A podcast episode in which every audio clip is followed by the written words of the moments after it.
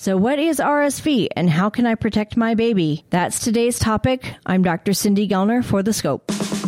Keep your kids healthy and happy. You are now entering the Healthy Kid Zone with Dr. Cindy Gellner on The Scope. So, RSV is a common virus that usually affects the nose, throat, and lungs. RSV stands for respiratory syncytial virus. And normally, for kids over the age of two and adults, it's just like a bad cold.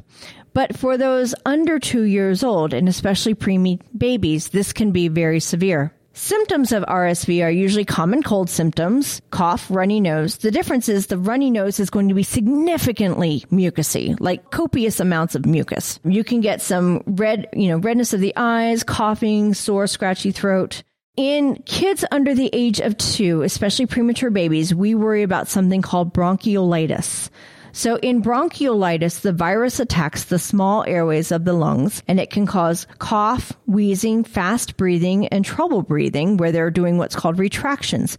They're breathing so hard that you can actually see them sucking in air and you see indentations underneath their rib cage and in between their ribs where they're just really trying to suck in as much air as possible. When your pediatrician listens to your baby's lungs, if they have RSV and bronchiolitis, it actually sounds like Rice Krispies in the lungs. It's just all crackly. Quite often, pediatricians are able to get a good idea if your child has RSV or not just based on the symptoms.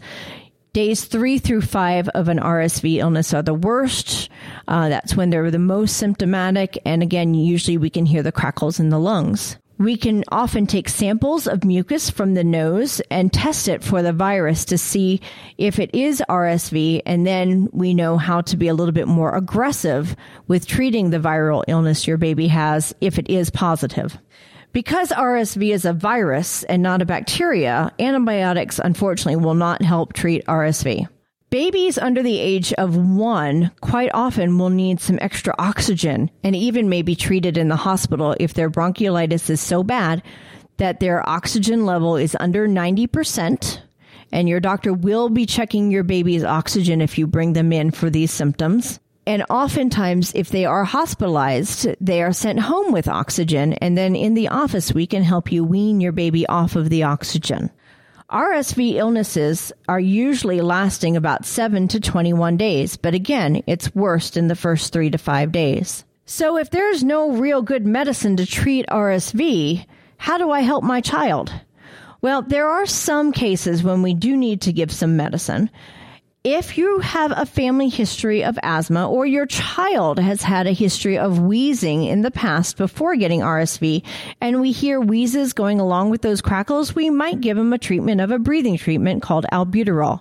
Albuterol is also the medication that's in the fast acting inhalers for asthma patients. If your child does well with them, with the albuterol, then we can sometimes get a breathing treatment uh, machine sent home with you and the medication for you. The most important thing that's going to help your child is sucking out their nose. And we all know how much they love that. Unfortunately, sucking out the nose is going to be the best thing for them.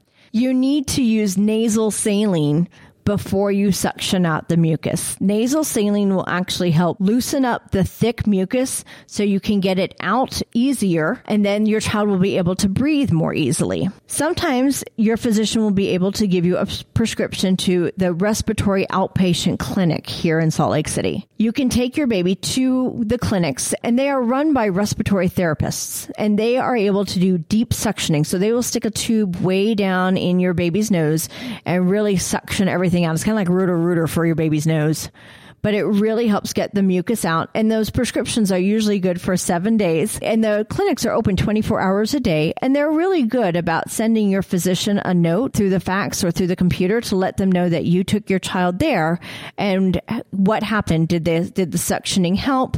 Did they need a breathing treatment? Did they need oxygen? Did they need to get admitted? So how can you help prevent your child from getting RSV? One thing you can do is make sure that people wash their hands or sanitize before holding your child and try to keep your baby away from people who have cold symptoms. Unlike certain other viruses that we have vaccines for, there is no vaccine that can prevent RSV.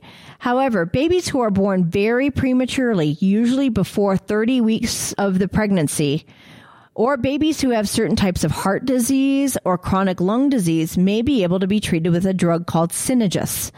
Now, Synagis is a kind of antibody which can actually help prevent severe RSV infections. We used to think that it would actually prevent your child from getting it, period. Now we know that it will help your baby's immune system to fight off RSV if the baby gets it and prevent hospitalization and shorten the length of illness. Your doctor will let you know if your baby qualifies for Synagis. It's a very expensive medication and only certain babies qualify through their insurance. But those babies who do qualify, we make sure that they get the medicine that they need and you're going to need to keep saline and the bulb sucker and a cool mist humidifier handy to help get the mucus out of your baby's nose if they get RSV. And if you think your baby has RSV, please have them seen by your pediatrician within the first few days that they are ill so we can help you take care of them.